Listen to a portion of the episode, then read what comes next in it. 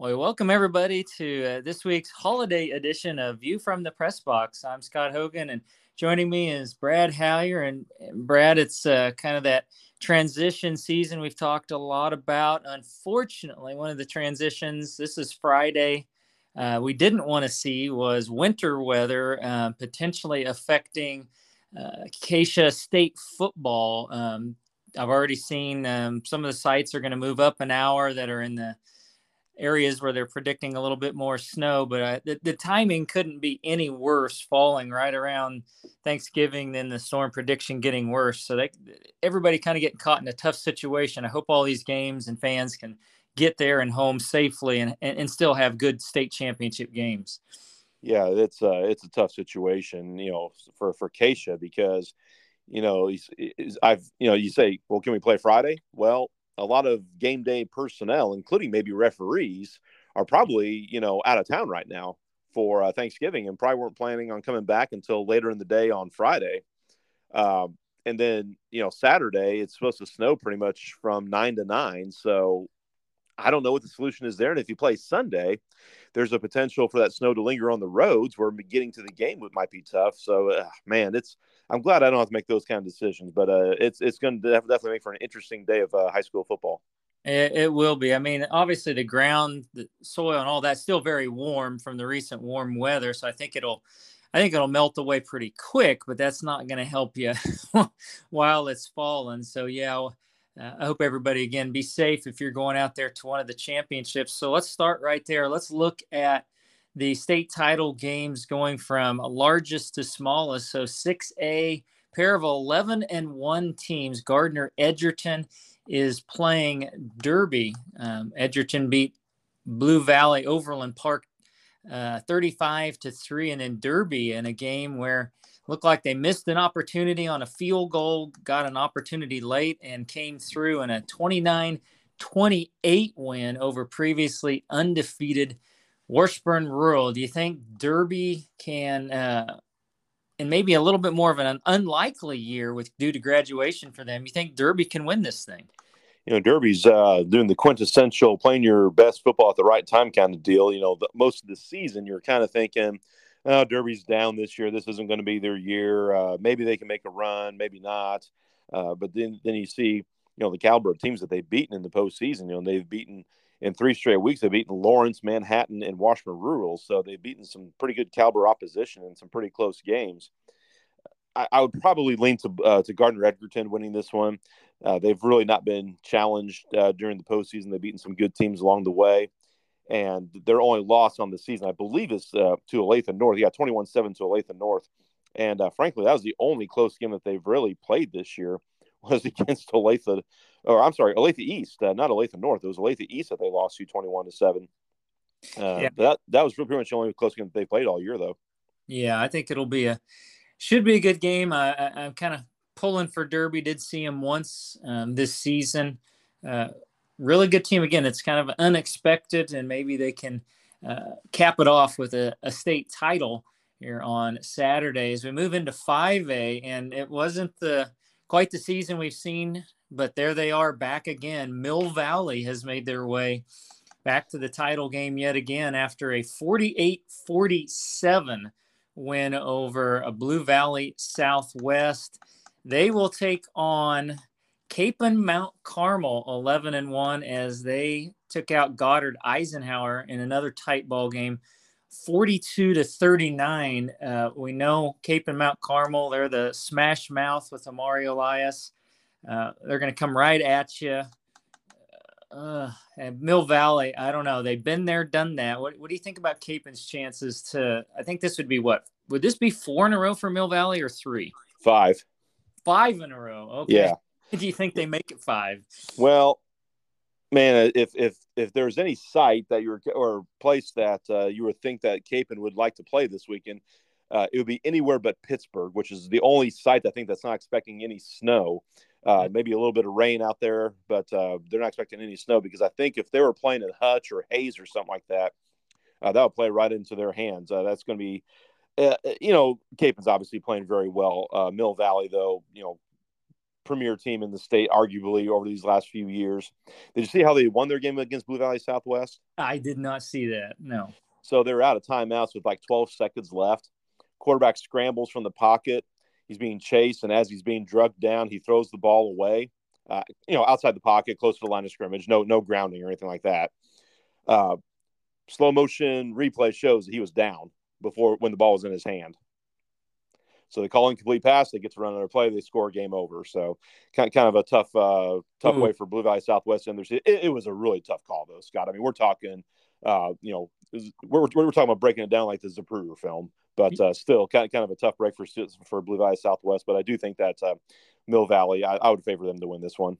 I would as well. That is a really I had not heard that about that game. That's a really tough way to lose. Before we move on, uh, put in perspective for me, Brad. I've got a Mario Elias's career numbers heading into this game. He's going to be uh, going to Air Force um, next season.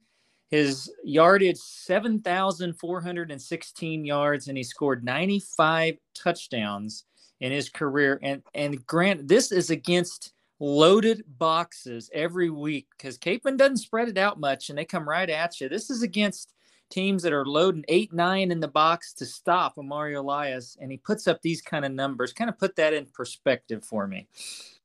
Well, it kind of reminds you of some of the great. I mean, he he'll go down as arguably, you know, in Kansas high school football history, one of the, if not the best running back that we've ever seen. You know, it just kind of goes to show that uh, you know a well executed uh, running game and how tough it can be to stop. Uh, you know, I look at all those years with Hutchinson. You know, Randy Dreiling's teams. You know, they would throw the ball what four or five times a game. You knew that they were going to run. They knew that they were going to run, and essentially the Salthawks' plan was stop us. If, since you know it's coming, try try stop us, and that's what Kapaun's doing. You know it's coming. Okay, so stop it. Hmm. Yeah, he's. I've I've had the privilege the last couple of years to see him play. I mean, I think I saw him play five times in the last two seasons. Um, I'm still waiting for somebody to stop him. I mean, it it just doesn't happen. Maybe it will happen. Um, if anybody can, maybe Mill Valley can. Uh, we'll see, but should be an, another good game out in Pittsburg. In 4A, it's uh, St. Thomas Aquinas, and they are taking on uh, maybe the little bit of the Cinderella here, Andover Central. Andover Central, 26 7 win over Wamego, and St. Thomas Aquinas beat Tonganoxie handily. 42 14. It just really feels like the uh, Cinderella run for Andover Central ends on Saturday. Yeah, they've, uh, you know, when the season started, I think Andover Central was kind of one of those teams that uh, everybody was thinking, you know, the thing about 4A West, Scott, it always seems to be wide, wide open. And this year was no different. You know, I think Andover Central, correct me if I'm wrong, Scott, they were the seven seed. Uh, maybe maybe the six, something like that. I think so. Let me go yeah. back. Which pages? Well, and they started out pretty well. You know, they're three and zero. Oh. They beat Maize. Uh, they beat Buhler. They had a good start to the season. Then they lost three in a row to Eisenhower, uh, Salina Central, and Goddard. And I think maybe we kind of you know wrote them off a little bit after that. But you know, three losses to three quality five A teams, and uh, they've turned it on the playoffs with quality wins over Abilene, McPherson, and, and Wamego. So I do think that they um, a surprise, but not a surprise at the same time. Uh, but uh, there's just I don't think there's any hope that they can beat St. Thomas Aquinas though. Yeah, I saw their loss against Salina Central. They should have won that ball game, and uh, they are the sixth seed. So yeah, kind of a little bit of a Cinderella. But I, I'm I'm like you. I think it's going to be really, really tough. I, I do think uh, Aquinas wins that game. Uh, the game you're going to be covering in Hutchinson uh, is Topeka Hayden. They beat Holton 42 to 14 to get here. And Brad, we're going to talk about this game before we talk about the championship. Cheney does it again to Andale 28 to 24. You were at that game. I, I was, uh, where was I? I was doing something. I, I think I must have been doing a game somewhere that day, and I was coming uh, or back, and I saw the early score. Andale gets out to the big lead. I thought, okay, that that they're focused. And I thought a little bit later in the evening, I had dinner done. I thought, I'm to turn Brad Brad's game on and just see. And the minute I got onto the app and tuned into that game and I heard the crowd, I thought, you got to be kidding me. And listened to the end of that game. And to come from 24 nothing down and then what were they down they were down what 21 points in the regular season game and came back all the way to end that winning streak um, and i've seen estimates of 6000 plus people at that game in Cheney, and I could barely hear you due to the crowd. Um, that had to be surreal to see Andale lose big leads twice in the same season to the same team on the same field. But um, give Cheney all the credit. They they came back and there they are in the title game. That had to be surreal to see that game. Yeah, it really was. It's 24 to nothing, you know, midway through the second quarter. And even though Cheney scored at the end of the first half, um, you know, you're kind of thinking a little bit subconsciously, deja vu all over again, because that's how it happened the first time 20, 20 to nothing lead. Cheney scores at the end of the first half, make it 20 to 7. And then, um, you know, we're talking, me, me and my compadres were talking uh, during the halftime break. We're like, we we, we, we, we just don't see it right now. And Cheney goes on a six minute drive to score to start the second half, 24 14. But still, at that point, I'm still not thinking it's going to happen because Andale had the ball four times in the first half. They scored three touchdowns with very little problem. And on their fourth drive, they were just trying to scramble in the two minute offense, trying to get down the field. And they actually did, they actually got down about the 30 yard line. So, you know, there's really no indication to think that Cheney, even though it's 24 14, was going to come back. And Andale goes right down the field again. And then they fumbled the ball about the 10 yard line. And that's when the first time I thought, oh no, it's going to happen now. Mm-hmm. Like th- that, that was when I thought it's happening. It's, it's going to happen again. Uh, boy, I tell you, Jacksonville, 19 catches, uh, tied a state record. Uh, Coach Shelby Wehrman, you know, very calm, very cool, very collective. Uh, I just, I love this Cheney team. Uh, I think, you know, the snow is going to be obviously a major factor for both teams. Cheney loves to throw the ball. But the, the, the, the kind of irony of all this, Scott, is, you know, even though Cheney throws the ball a lot, they actually are a decent running team. So they're probably going to have to run the ball tomorrow. I don't think there's any way other way to say it. They're going to have to. Uh, Topeka Hayden, not exclusively on the ground. They do run the ball a little bit more than than Cheney does. Uh, so boy, I, it, it, it's going to be an interesting matchup. But uh, yeah, Cheney. That, that was as uh, as electric of a high school atmosphere as I've ever seen. They were too deep around the the fencing or along the track. Um, it was i mean you know I, I, pulled into town scott at five o'clock and i was meeting colin shields who did uh, sideline reports for us uh, for dinner at this little burger place in town. And i'm driving by the stadium right at five o'clock and there are cars parked all the way up and down the street that led to the high school. And as i'm driving by the field i saw andale fans running to the far side of the field trying to get their seats and to get everything established at five o'clock, Scott. that just tells you what an atmosphere. What I mean, it's one of those rare times where the where the the a non-state championship game was uh, you know one of the games of the year. Yeah, it, it reminds me a lot of the semifinal.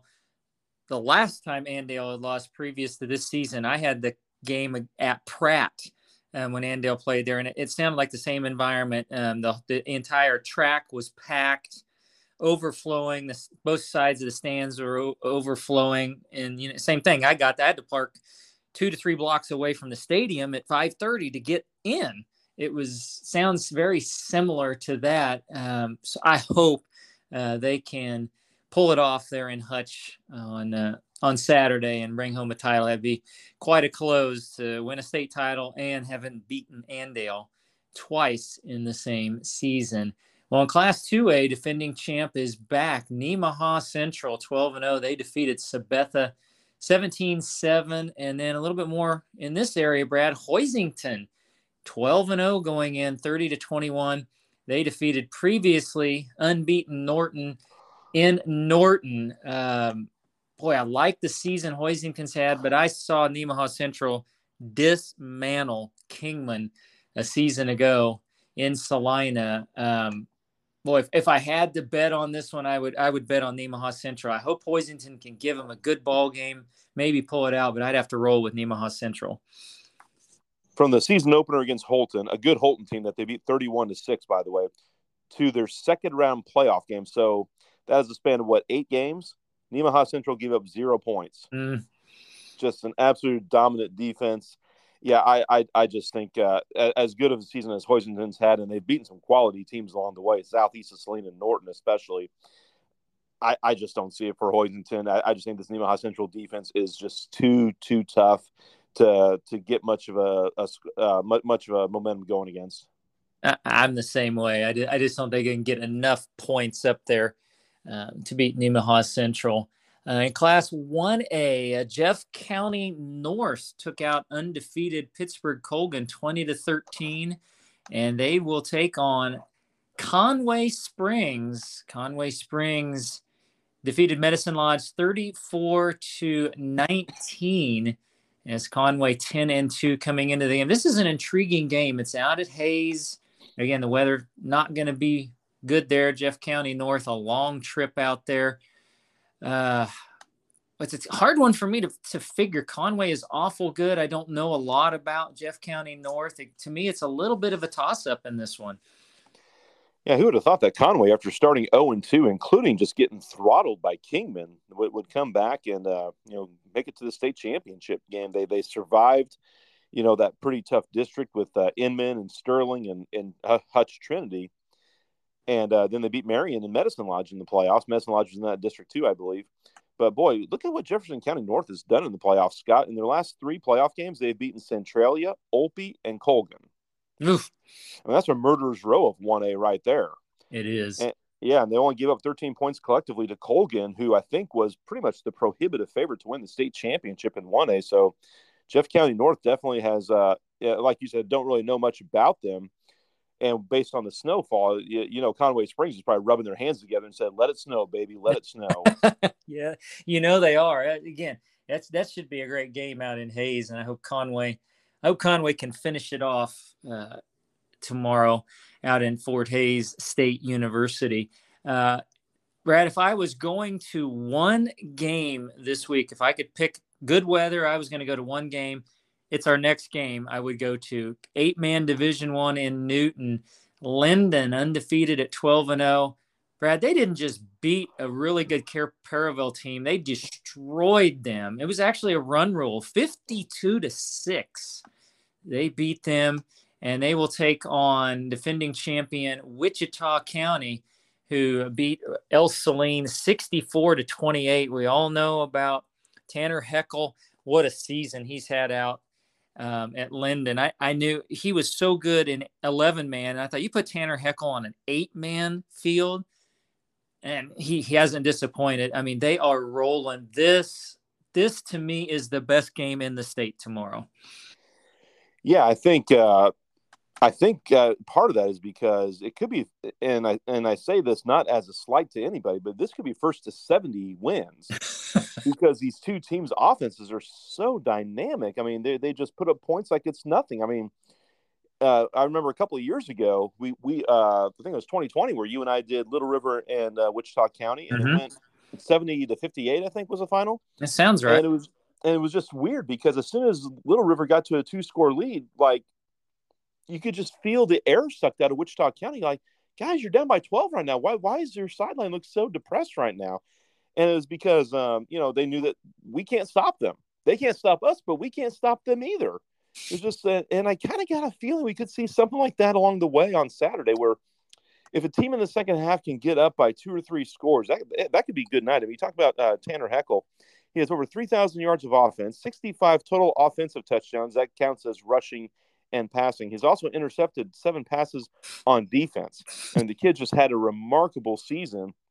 He's been something of a cheat code at eight man division one.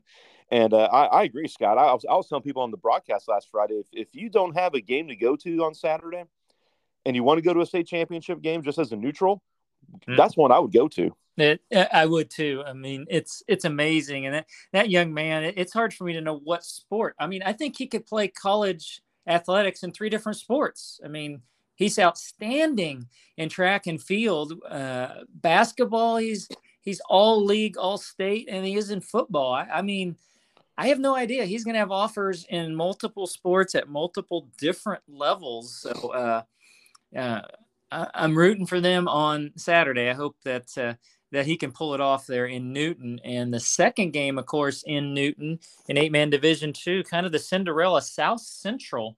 They defeated Victoria 42 to 20. They will take on defending champion Axtell, who run ruled a good Frankfort team 52 to 6. First thing I'll say, congratulations, South Central. got to the title game. You've had a great season. Uh, that's where it's going to end. I think. I, I, if I was picking one for sure, if I had to bet a bunch of money, I would bet on Axtell on Saturday. And no disrespect to South Central, I just think Axtell is that good. Yeah, yeah, they've uh, they have not played a full game since their season opener against Cair Paravel, and uh, let's see, they gave up 44 points in that game. I don't think they've given up 44 points since that game. So they've just uh, and they're beating good teams, man. There's there's not just beating good teams; they're hurting good teams. I mean, Central Christian, Osborne, Frankfort twice now. They've they've mercy ruled Frankfort twice. Uh, Hanover they mercy ruled. Uh, Clifton Clyde they mercy ruled. I mean, it, it's it, yeah, it's not only do I expect Axtell to win, I don't think this is going to go the full the full four quarters either. Yeah, it again great great season for South Central. We just both think there's just too much Axtell on Saturday. And our final game, the wild world of six man football in Dodge City, we'll see Lynn, who beat Ashland 66 to 27. They will take on defending champion Cunningham, who just blasted Tescott 52 to 6. Now, correct me if I'm wrong. Cunningham's one loss was to Ashland earlier in the season. Is that correct? Yeah, that's right. Okay, so these two have not met this year. How do you see this one going out in Dodge? Well, you know, it's kind of hard to know uh, based on the earlier results that Ashland, you know, beat Cunningham or beat Cunningham. Then, of course, Shiloh's beaten uh, Ashland twice since then. But Cunningham really hasn't been challenged uh, since then. As a matter of fact, Scott, they went through, let's see, one, two, three, four, five, six, seven, eight straight games without giving up a point, which is remarkable in six man football. Oof. And they've only given up 12 points since that opening loss to Ashland. So obviously that their defense is playing at a very high level right now. And but I do think that Shiloh, uh, you know, I think their schedule's probably been a little bit tougher than Cunningham's. They've they've got some really good wins along the way, including the two over Ashland. man, I it, here if if I was going to choose a second game to go to, this might be my second game because I think this could be a really good one too. I think it can too. If if I was, I'd maybe lean towards Shiloh, just like you said, a little tougher schedule, um, beating the team that beat Cunningham and Ashland. Of course, that was um, very early in the season, if not the opener. Um, yeah, we hope that Cunningham um, can go back to back the first two official six man state title. So that's a look at your uh, forecast, uh, both literally and figuratively, for Saturday in state championship football. So again, be safe if you're going to be out and about tomorrow and cheer on uh, your teams.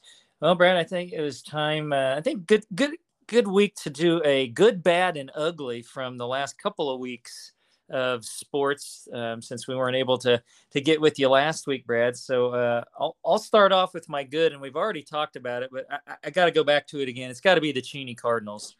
Um, just shocked. I was. I'm not.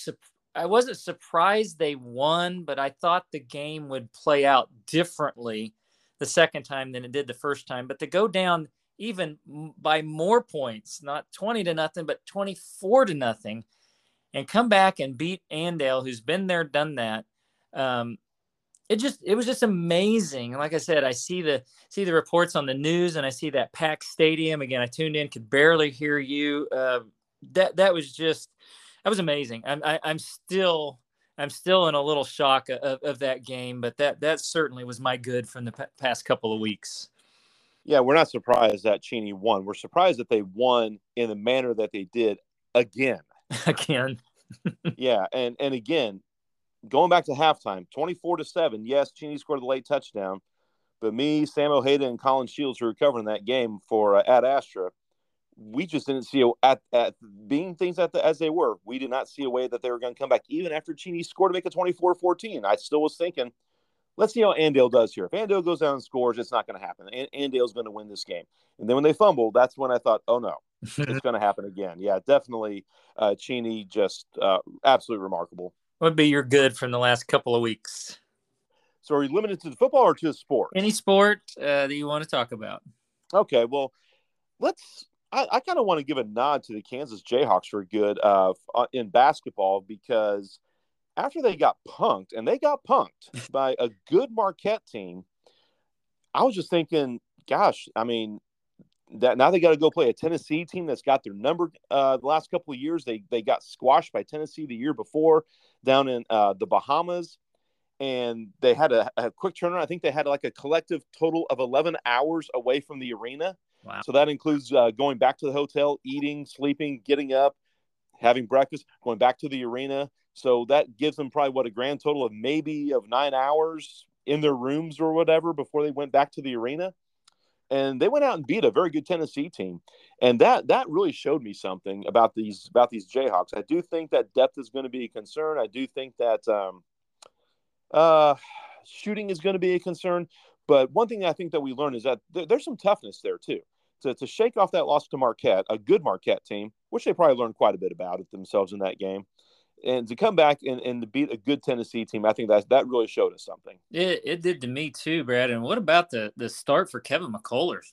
Holy cow! Back to back triple doubles, not double doubles, triple doubles. What man? He yeah. plays like that with everything they've added from the transfer portal and all of that. Holy cow! I mean, this this is a there's a reason why KU's preseason number one. They they could be really really good.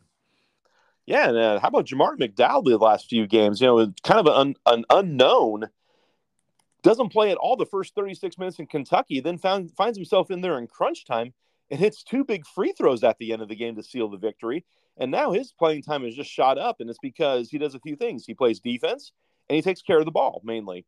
Uh, those are the two things that he primarily does. And so, yeah, just uh, a, a, a, good bounce back for the Jayhawks. And boy, it doesn't get any, any easier as they got Connecticut coming up here uh, pretty quickly. Yeah, that's a always a tough schedule, and the, and the conference will be brutally tough. But that's why that gets you ready for March Madness. Well, Brad, time to rip off some some scabs here with my bad. It's got to be the Kansas City Chiefs wide receiving corps. Uh, we've talked about it before. Our concern level was getting um, in the mid range, and it went to new heights in the loss to the Eagles. And I, am at 11 on a scale of one to 10 now. Um, we, we all saw the, the drop passes. I think there's uh, league leading 26 now uh, for the Chiefs. I believe that counts the the last couple in the game. Of course, we we all focus on the the Valdes-Scantling drop, which would have been a the go ahead touchdown and potentially winning touchdown in that game. But uh, give kudos to Troy Aikman, Brad. The fourth and 25 play, he seemed to be the only one that wanted to point it out. That pass went right through the hands of Justin Watson, and he wasn't yep. hit. It wasn't like it was knocked away. It was in his hands. He was past the line to gain. They still would have had a chance. That was his second drop of the game. I mean, I, I don't know what to say, Brad. I, I am I'm shocked that management has allowed it to transpire like it has this season. Um, when they got Mecole Hardman, you and I were kind of, you know, that maybe special teams, maybe maybe he breaks one long. I think he he didn't play in that. I think he got injured in that game, did not come back. He's had that problem in the past. And then I come across this stat, which just poured salt into the wound the next day. 21% of Patrick Mahomes' incompletions this season are drops. 21%, one out of every five, a little more actually, of his incompletions are drop passes. And and I'd go on record right now, Brad. I don't think this team, I don't think they can make the Super Bowl uh, if this receiving corps doesn't change or does not drastically improve before January.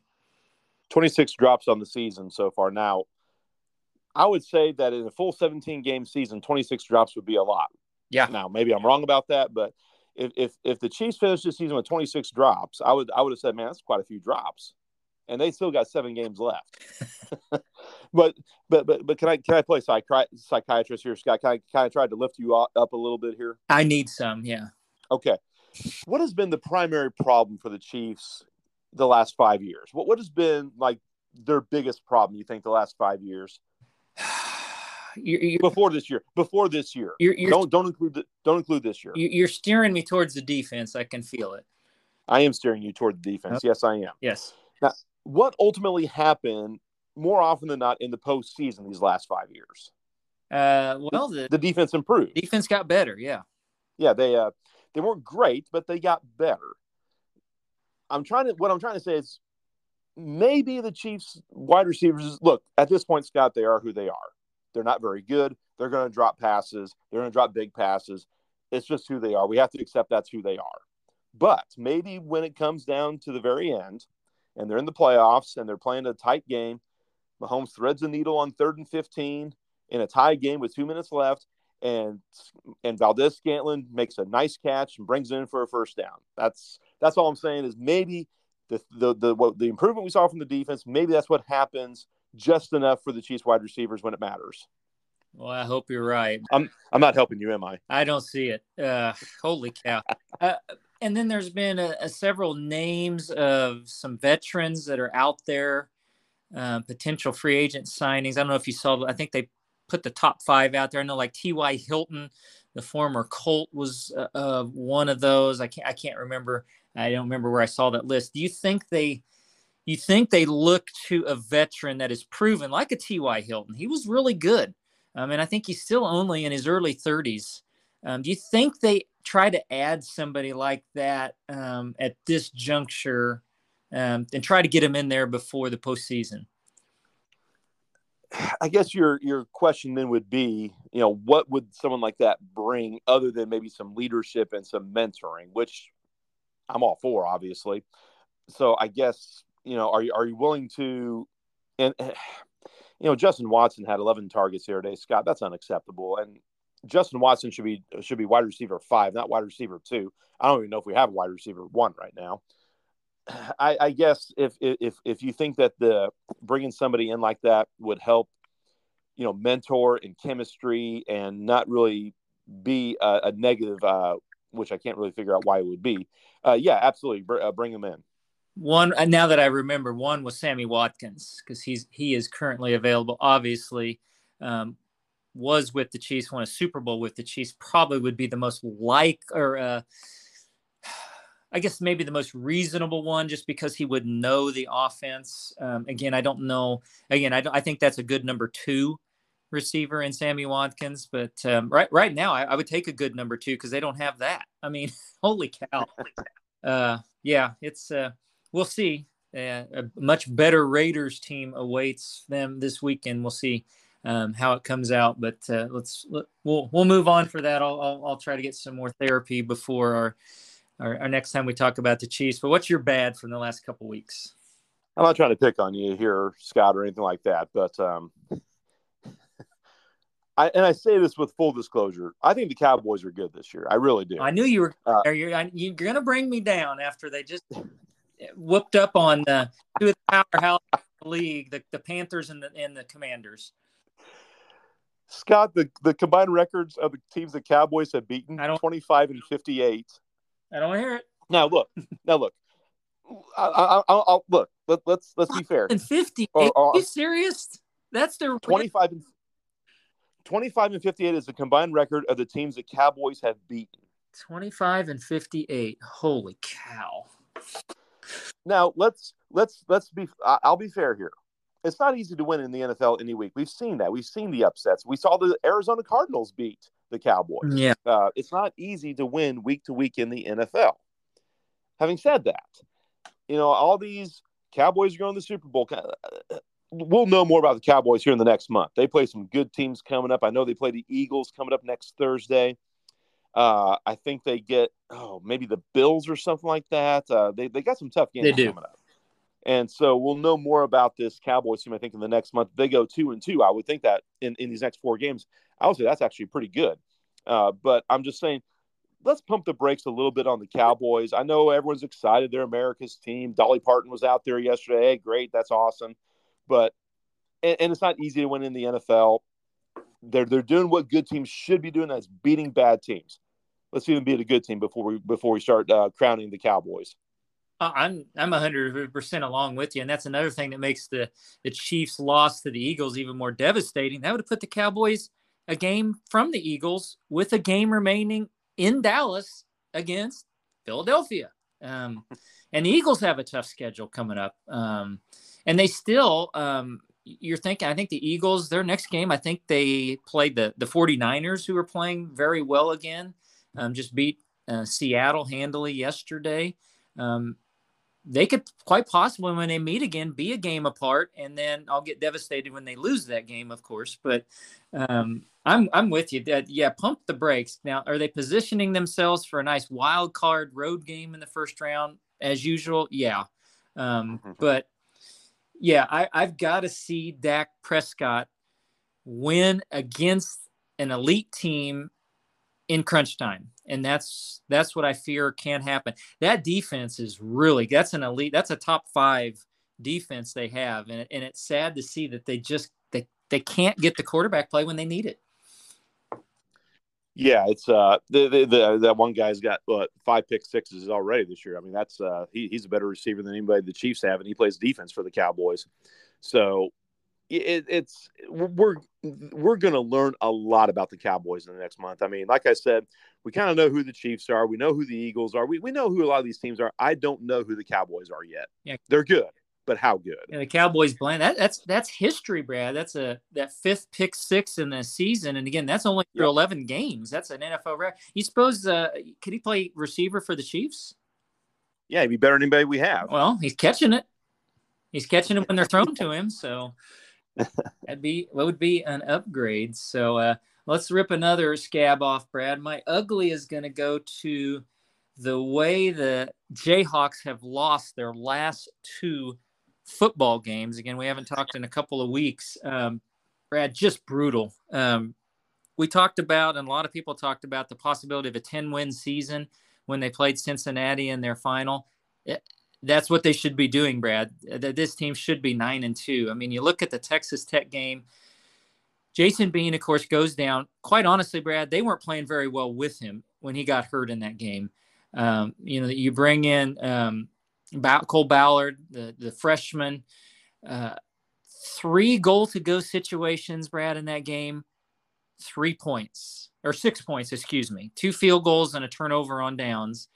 Um, somehow, some way, they still find a way to get the game tied at 13. And then, for some reason, what they had done after the first two drives of the game, when Texas Tech got touchdown field goal, the Jayhawk defense got aggressive, putting pressure. They had gotten a grand total of three points since then. They allow Cincinnati to go from their own 25 to the Jayhawk 12 in three plays and about 25 seconds to kick the game winning field goal.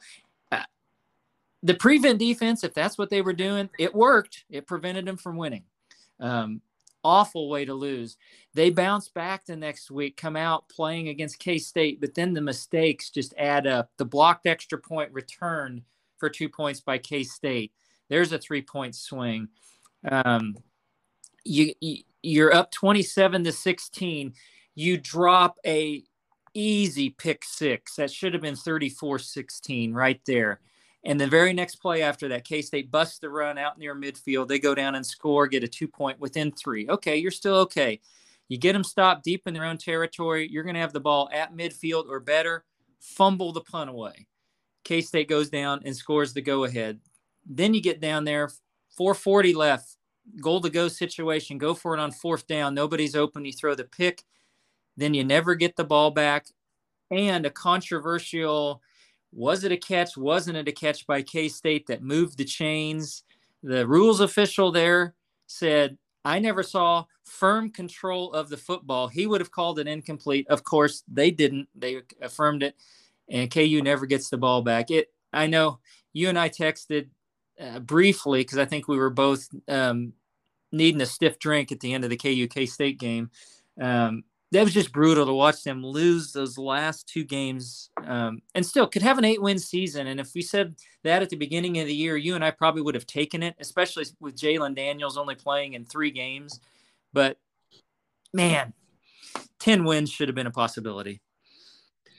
Yeah, it's it's about uh, missed weeks. Um, you know, for anybody not named, you know, Georgia or Alabama or Ohio State or Michigan, I mean, it's not easy to get to double digit wins. I mean, Missouri's getting ready to, you know, re- rename their entire city after uh, that that clown coach that they have there because uh, they're you know they're having a great season. It just goes to show how hard it is to get to double digit wins, and Kansas could have had that this year. Uh, boy, last week just was painful. That that drop pick uh-huh. six, um, God, that one hurt. Uh, what, was, what was the other big moment uh, in the second half um, where you felt like if uh, Kansas had converted, they would have won the game? I'm, oh, oh, the drop punt, the drop punt. Uh, I don't know if they would have won the game, but you know they've got the ball on the other side of midfield down uh, with a three point lead, and you know maybe they go down there. And I also felt like late they should have kicked the field goal, yeah. to get within one. Um, I just think that asking that.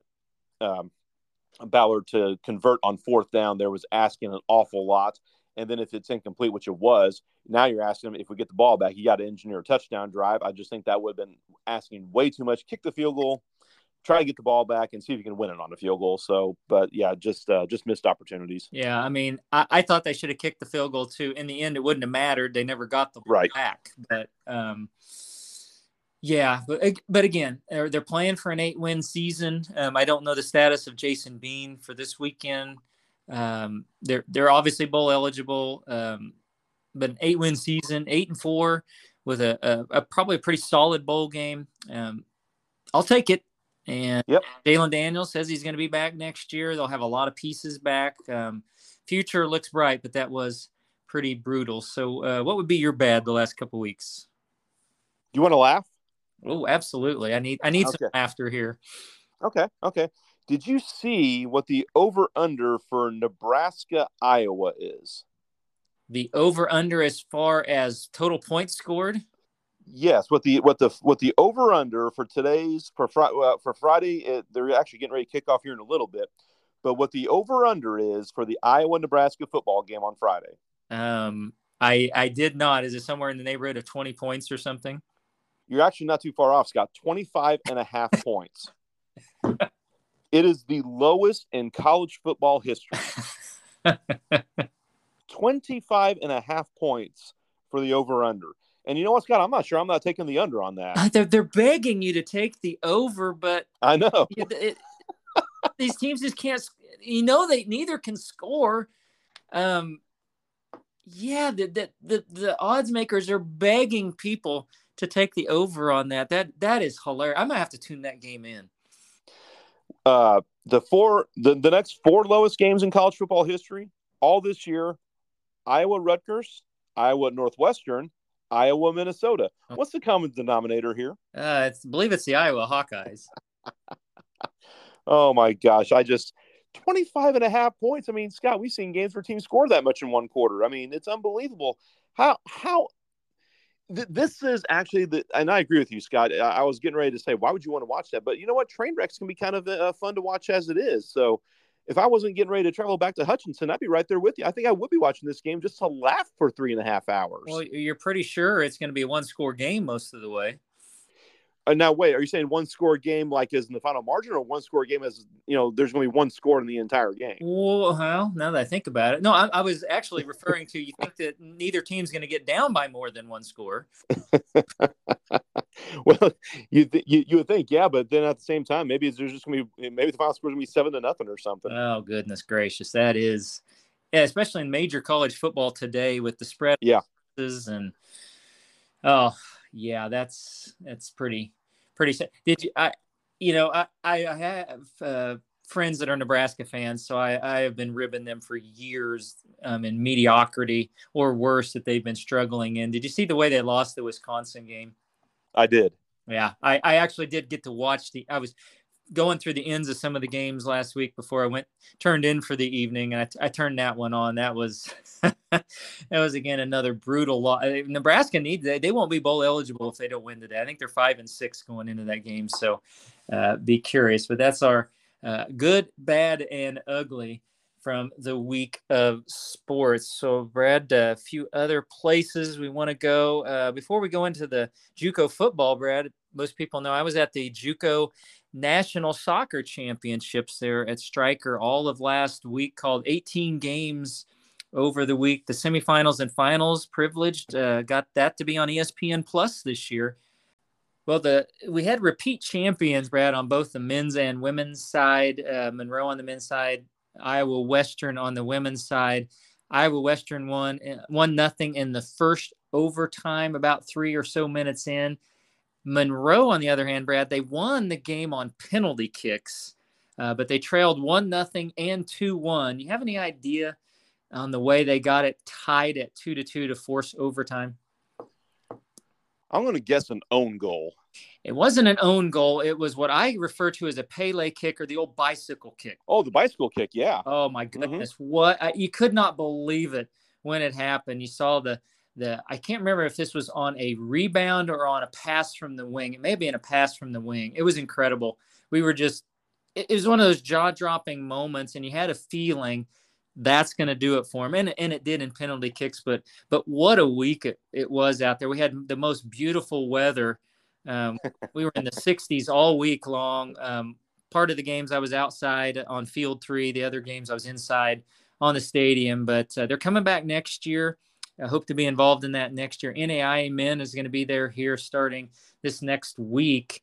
Um, but fantastic soccer all week. Um, I hope I hope a lot of people got out there. A lot of people did during pool play. Uh, the Cali teams accounted themselves very well. The Cali women first ever trip got to the semifinals, lost one nothing uh, to Iowa Western. The Cali men um, they lost out on the tiebreakers uh, in the pool play. They, I think everybody was one and one in there, but it was it was a great week of soccer. I know um, I know you would have enjoyed yeah, it's a good level of soccer too. Uh, you know, especially I'm guessing I'm not too um, well versed in uh, men's JUCO, but I'm guessing that there's a lot of uh, a big international flavor. Oh my god, for a lot of those teams there. Uh, not that there's not on the women's side. Uh, there absolutely is, but uh, on, on the men's side, you know, when you get those different kinds of players from around the world, different styles, it can be uh, the the passion, the intensity. The I, I bet it, it had been a lot of fun to watch. Well, it was, and English was the the least spoken language I heard all week. yeah, and, and yeah. That's what was fun about being on field three because you could hear, you could hear all, all. different languages going on. It's like now, wait a minute. There's there's there's. I know that's um, Spanish. I, I can't quite make out that. One. Well, how are you communicating to one another when? I know English is the common denominator there, but yeah, you talk about international flavor, Brad. Oh my gosh, there was teams that had maybe one or two players total from the United States. I mean, all over Europe, uh, uh, the Japanese uh, explosion here in the states. I, I, I trace that back to them winning the World Cup on PKs. About when was that? Probably 2011. I think was that 10, 12 years ago.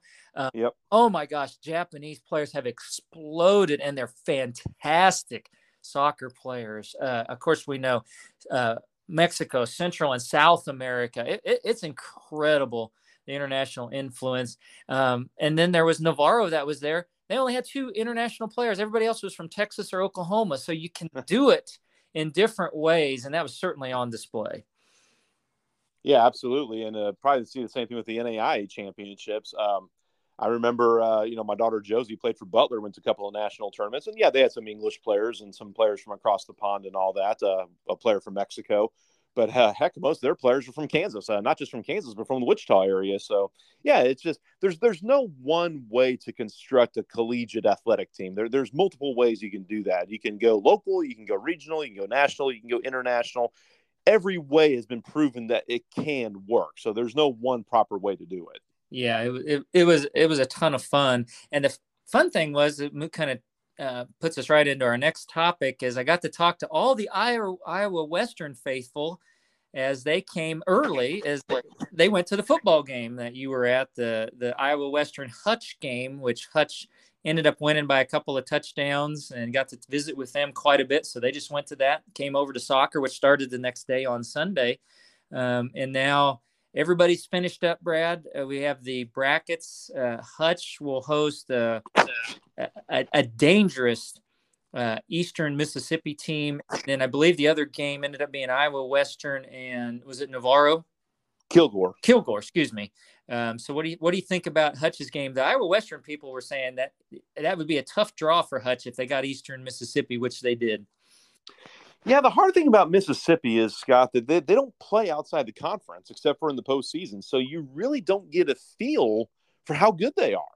Uh, Mississippi had a great run. East Mississippi was won five national championships. I think from 2011 to 2018, they won five. Uh, Coach Buddy Stephens, of course, is uh, in the JUCO world a household name. Uh, last chance to you the first two seasons. So yeah, and and they're obviously playing very well right now. So I, I, think that's just a hard thing is you really can't get a feel for how good they are because they just don't play. They, they, they could be they could be world beaters. We, we just don't know. But the one thing I will hold on to is these last few years have not been good for Mississippi teams in postseason play. Um, oh gosh, I, I, think it was Northwest Mississippi that made it to the playoffs last year, hosted Iowa Western, and, and just they got thumped pretty good. Uh, the year before, Northwest lost to I think it was New Mexico Military in the semifinals. Uh, didn't get killed, but it was a pretty comfortable win for New Mexico Military, who won the national championship, by the way. And Hutch hosted a Hinds team in the Salt City Bowl and just obliterated them. I think it was like 66 to 34. So I really don't have a good feel for that, other than I know that Hutch is playing very well. And that win over Iowa Western was as impressive. They just pounded the ball all game. They looked very, very good. Uh, one of the touchdowns they allowed was uh, when the uh, uh defensive back slipped, uh, and you know it, it, was over after that. So uh, I, I just don't have a good feel for that game because there's just no way other than history of knowing what to expect from Mississippi schools. Yeah, it is too. And and who ended up being the two seed? Is it Iowa Western or did Kilgore get that? Iowa Western held on to it, okay. as, as, I think was the right decision. I, I, do as well. So do you ultimately hear uh, those games will be on uh, a week from Saturday? You ultimately think we end up with a rematch of Hutch and Iowa Western? I do. I do. I think Iowa Western is pretty good. Um, Kilgore, I, I, give them credit in that I think that they they they they found ways to win. So you know you give them credit for that. I just don't know if if I was doing a power rankings, I might even have Kilgore among these top four teams as number four. So you know they, they, they deserve to be there. Obviously, they should be there. Obviously, I just think that Iowa Western and Hutch end up uh, playing down again in Little Rock.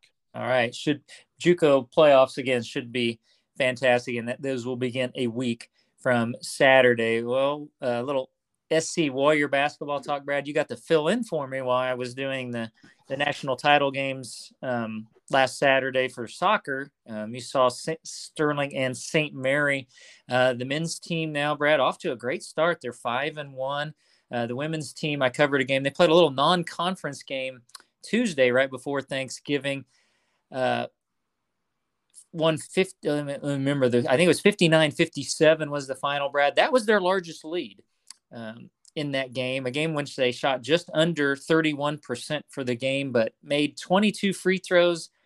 Oklahoma City attempted 13. That was certainly um, the difference. So it's a, it's a young, it's so young. The ladies are so young, Brad. Um, they've got some good pieces there. I think it's certainly going to be some highs and lows. Um, you would think January, February, team's going to be very competitive battling in the top half of the conference. Uh, the men's team, on the other hand, Brad, they, have got me intrigued. There's some great new pieces. They're very athletic.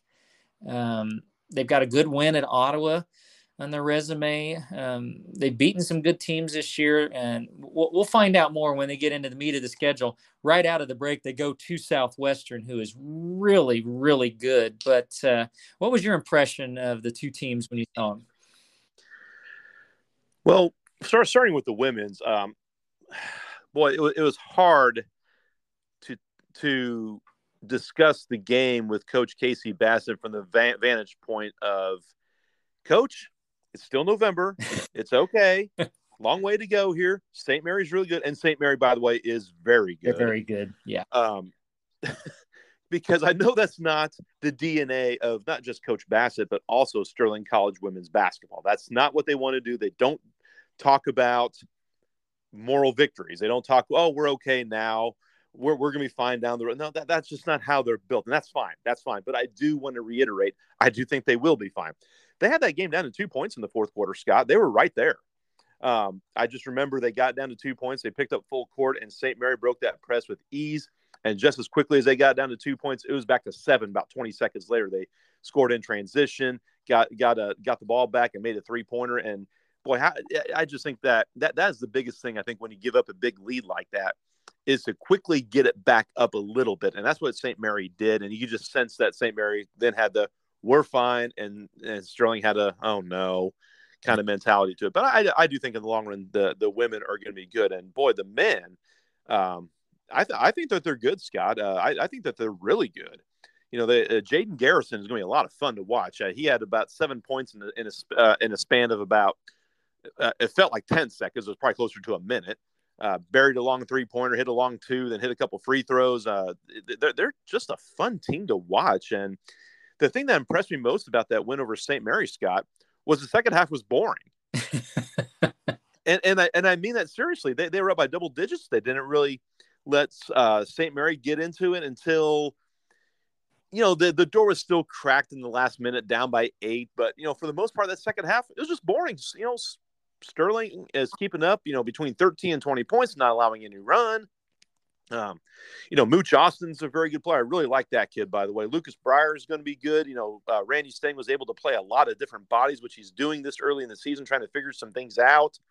Uh, Brandon Doss, I like that kid too. Yeah, 12 points in that game. Mm-hmm. This is, uh, I think this is going to be a good team, Scott. I think uh, not just upper half, but this this could be a Sterling team that competes for a first round home game. Yeah, I think so. I think top four is not out of the question for this team. Again, I, I love the, the Doss and Austin. I love those two at the at the guard positions. Lucas Breyer's playing really well. There's the local talent, him and Jaden Garrison. They got two 6'10 kids in Adele Malek and uh, Elias and Goga. Um, so they got the size, they got the athleticism and the depth, which they haven't had in recent memory. So yeah, they're going to be uh, a ton of fun to watch again um, next Wednesday when they travel to Winfield. Um, great litmus test for that team. Winf- uh, Southwestern really good. They brought back a ton from a, a really good team last season. So uh, uh, they're, going to be a lot of fun um, to follow them this season. Well, time to move into our uh, baseball obscure stats for the week. Maybe not so obscure, but you're going to like some of these, Brad. Um, let's go back to 1923 and Babe Ruth. Here's the season that Babe Ruth had back then. This was, I think, 152 game season. Brad, he batted 393. Most of us don't think of Babe Ruth as a contact hitter. We think of him as a home run hitter, and rightfully so. Probably still the the greatest pure home run hitter of all time. But hit 393 205 hits. At that time, he had a major league record. I don't know where this stands now. He walked 170 times during the season. He was hit four times, and he reached base again, a record at that time, and it stood for a long time. If it doesn't still stand, he reached base 379 times. Um, that's over twice a game that the guy's getting on base every game. It was uh, it just goes goes to prove that people again just think, oh, Babe Ruth was a home run hitter. He was a really good pitcher, but you look at this, he he hit, he sprayed the ball everywhere. He was a great hitter and player, um, especially in that era, and probably in any era.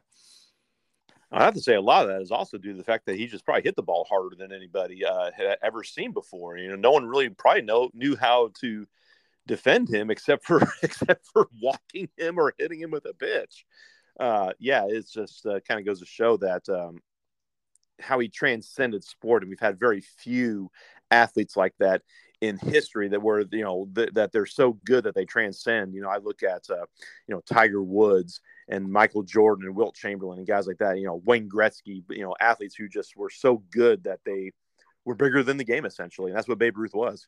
Yeah, and and you got to realize back in in 1923, if you hit 20 homers in a season, you're a big power hitter. Uh, the dead ball, the huge ballparks, and this guy was jacking 40 plus a season out.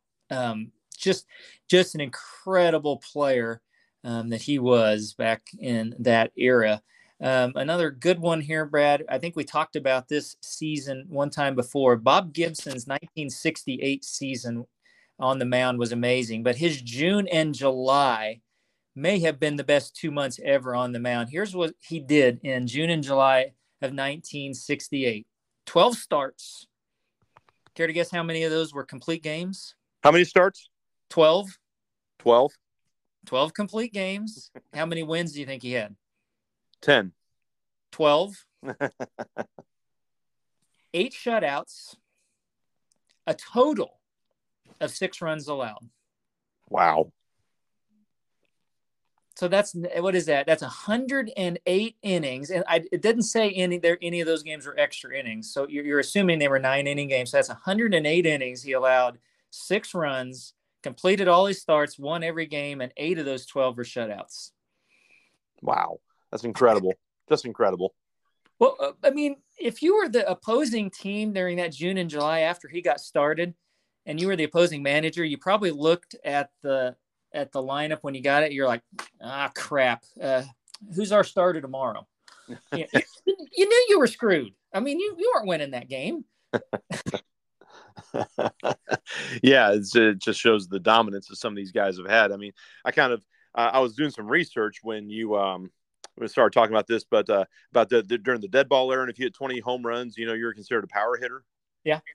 Uh, there was a guy, and his his name was Home Run Baker. He never hit more than 21 home runs in a season, but that was that, that was his. Oh, actually, I'm sorry, Scott. I was looking at the wrong stat. He actually never hit more than 12 home runs in the season, and they called him Home Run Baker because he hit the he hit so many home runs. that just oh boy, that just puts an emphasis right on that. Um, yeah, because it was such a dead ball and everything back in those days, but. Uh, that was incredible. And, and one more pitching stat.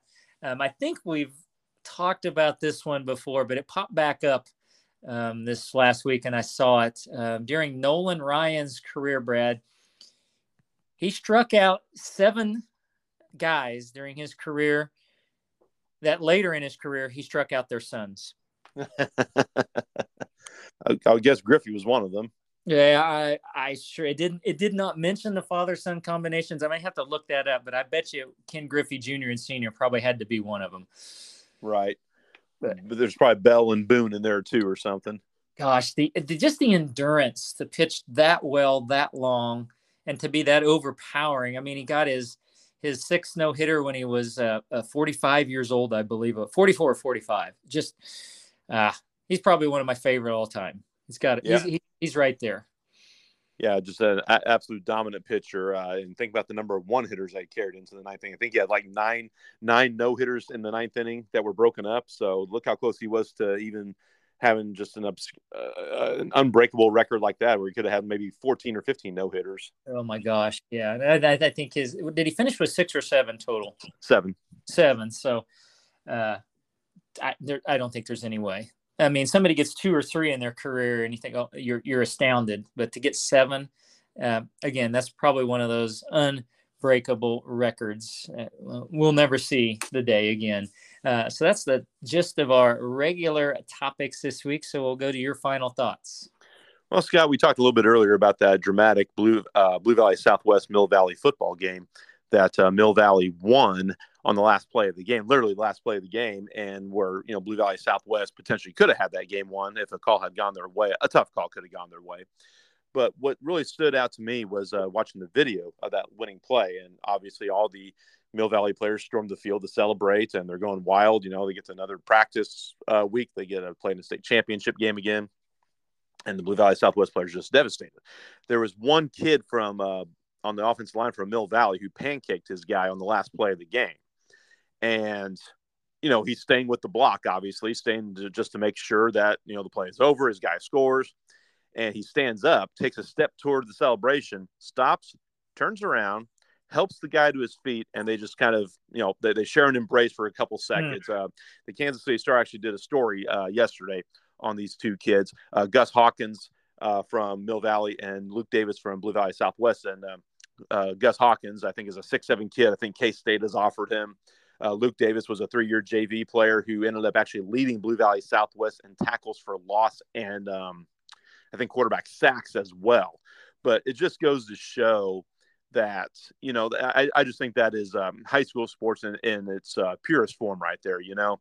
Uh, in literally in an instant, you know, one one one team is uh, knowing that they got another week to play, and the other team season is done one kid, uh, most likely the Luke Davis, he said, you know, due to the fact that he was three years on JV, he pretty much isn't getting any looks. Um, hey, Hutch, uh, Drew Dallas, give this kid a look, please. Uh, it'd be kind of cool to bring this kid aboard. So, uh, but just just seeing that kind of moment where these two guys, um, you know, put put everything aside, and, and the and the the Hawkins kid was saying that you know hey, he was one of the toughest guys I went up against all year. I kept telling them during the game, man, you're tough. Uh, just just just a great story to see that that you know in, in, the heat of the moment and the and the celebration and all that that you know one of the victorious players realized essentially that could be me laying down there right now you know, I'm lucky that it's not. I'm going to help him to his feet and tell him how good he played. It was just a great story. All right, you just that, and that's what high school sports should be. Um, and I think that's why you and I talk a lot about how everything trickles down from professional to college to high school, and a lot of the things we've seen that we don't like, um, the trash talk and the um, um posing after a, after a play and that that kind of stuff. So those are the stories that um, you love to hear that that is what high school sports should be about and, we certainly when those happen we certainly want to highlight them but yeah that that's great especially in that moment where you say you know one, one kid's career is over one's going to have a chance to to win a state title that that is an amazing display of sportsmanship. Yeah especially considering that uh the the Blue Valley Southwest kid just kept saying that the uh, the Mill Valley kid just kept saying how tough he was, how good of a player he was, and you know, for for a, you know, as as a dad who had a three year JV player as well in soccer, and you know, Landon came out and had a great year this year, got all conference recognition. I understand what that's like, you know, to not really to, to kind of be underlooked, what, what you feel is being underlooked for most of your high school career, and to come out and have a great senior season. To have that recognition from someone is, uh, it, it means the world.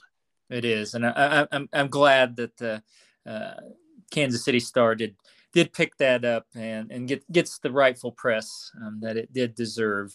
Um, well, my final thought, Brad, um, I think still one of the most shocking moments that I remember um, growing up or in sports was the sudden retirement of Barry Sanders.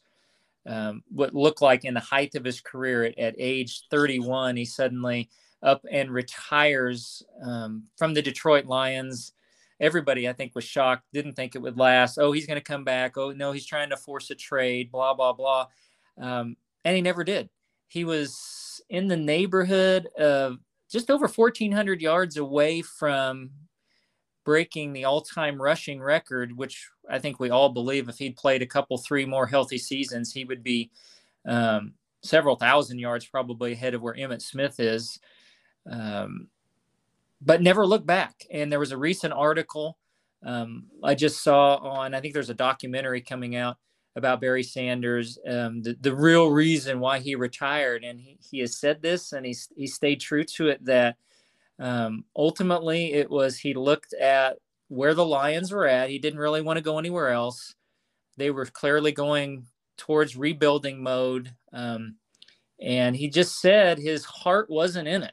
Um, and he always had told himself if the desire to not play ever became bigger than the desire to play, he would stop playing. And that's exactly what he did. Um, and he seems and has always seemed to be at peace uh, with that decision. And you, you have to respect that. And if you know the guy, which, you know, we don't know him personally or anything, but do you remember the first two things that he did when he got his uh, first pro contract with the Detroit Lions? No, I don't. He tithed 10% to his church and he bought his folks a house. nice. I mean, you don't need to know a lot more about a guy um, than that. Uh, it, it, was an agonizing decision for him and his family to come out in the draft after his junior year at Oklahoma State because he loved college football. Um, I think he did, has since gone back and finished his degree. I think he promised his parents that he would do that. But then to do that for them and for his church, just he had his priorities straight. I think he always had his priorities straight. Um, he didn't Brett Favre it and come back two or three times after retiring, or try to hold the Lions hostage like um, Favre, or, uh, Favre did with the, the Packers. Are you playing? Are you not? We, we need to move on. Um, you just got to respect the guy, and he he's he's right at the top of my list, if not who I would consider the greatest running back of all time, but also one of the greatest men of all time that, that played the game. He was just, uh, you know, we always joke about, you know, how bad the Lions have been through the years, and we long for the days of Thanksgiving football and Barry Sanders because nobody could turn a loss into four yards into a gain of two and make you jump out of your seat like Barry Sanders could. And I mean that in all seriousness. I mean, I can't count the number of times where it looked like he was dead in his right for a four yard, five yard loss, and he ended up with a modest pickup. And it was it was the most exciting stuff you'd ever see. Um, yeah, it was just unfortunate that he um, really didn't get a chance to play much in the postseason. Well, actually, I mean, he actually did. He played in six postseason games, five postseasons, one postseason win. Uh, just really didn't get that chance to really showcase his uh, how great he was in January. But you know, you know, this the '97 year before his retirement, he ran for 2,000 yards. He was the NFL's MVP, and that was you know, you could argue he's at the peak of his powers. I mean, the next year, his last year, still ran for almost 1,500 yards. Uh, and like you said, Scott, you know, Father Time is undefeated. Maybe a part of it also was but he felt like that, you know, maybe he could he could feel the decline starting to come on. Uh, which, after almost 1,500 yards is kind of funny to say, but maybe he did. And so, uh, yeah, I agree that he he's always seen that piece. Never really seemed like, oh, I should have played another couple of years. No, he was fine with that. Um, definitely was sad when he retired because very few players make the are, are, are very few players I would say are like Patrick Mahomes is a fun player to watch. Like, yeah, I have fun watching him play. It's fun watching him play. Same thing I can say about Barry Sanders. He's just fun. Just you you you never knew what you're going to see on every play. He just kept you mesmerized to the TV set for three hours because you just didn't know what you're going to see from him. That's how good he was. That you had to respect that on any given play, he might score. Oh yeah, I mean you were on the edge of the seat every time they handed him the football. I mean, you, you didn't know what was coming. And my one of my favorite stories I've ever heard was come from the Mike and Mike show. Of course, Mike Golic, his brother brother Bob Golic played for the Raiders uh, most of his career. I think also maybe the Browns as well. Um, he told the best Barry Sanders story I've ever heard. You know, Bob was a defensive lineman. And of course, the handoff went to Barry, and Bob had broken through the line. Well, Barry puts a move on him and just puts him on the ground. Well, true to Barry form, he got to the edge and nothing was happening. So he cut back in time for Bob to get up and miss a tackle on him again. on the, he missed a tackle twice on the same play on Barry Sanders, and it's just yeah, it's like you said, he he could turn a, a four yard loss into a 79 yard touchdown. Um, and yeah, some of those he cut back, he'd lose seven, eight yards, but you you would you were willing to live with it because you knew that some of the time that they weren't going to have the big loss, they were going to get the huge play, and yeah, just was edge of the seat, fun to watch, and again, just such such a great man as well. Yeah, absolutely. Wichita, Kansas too. Let's not forget that. Wichita North High School. Yes, absolutely. Uh, the home home roots, and he's still in the same article. That's home. Wichita is still home to him. So, uh, boy, we hope hope he's doing well. Um, but that was a good article, and again, maybe maybe the greatest to ever play. Well, again, that's the this week's show. We'll be back next week. We'll talk about all the state championships. Uh, basketball in full swing. The Chiefs will have played again, and the Jayhawks. will talk about all of that. But for this week's View from the Press Box for Brad Hallier, this is Scott Hogan. God bless. Enjoy your Thanksgiving weekend.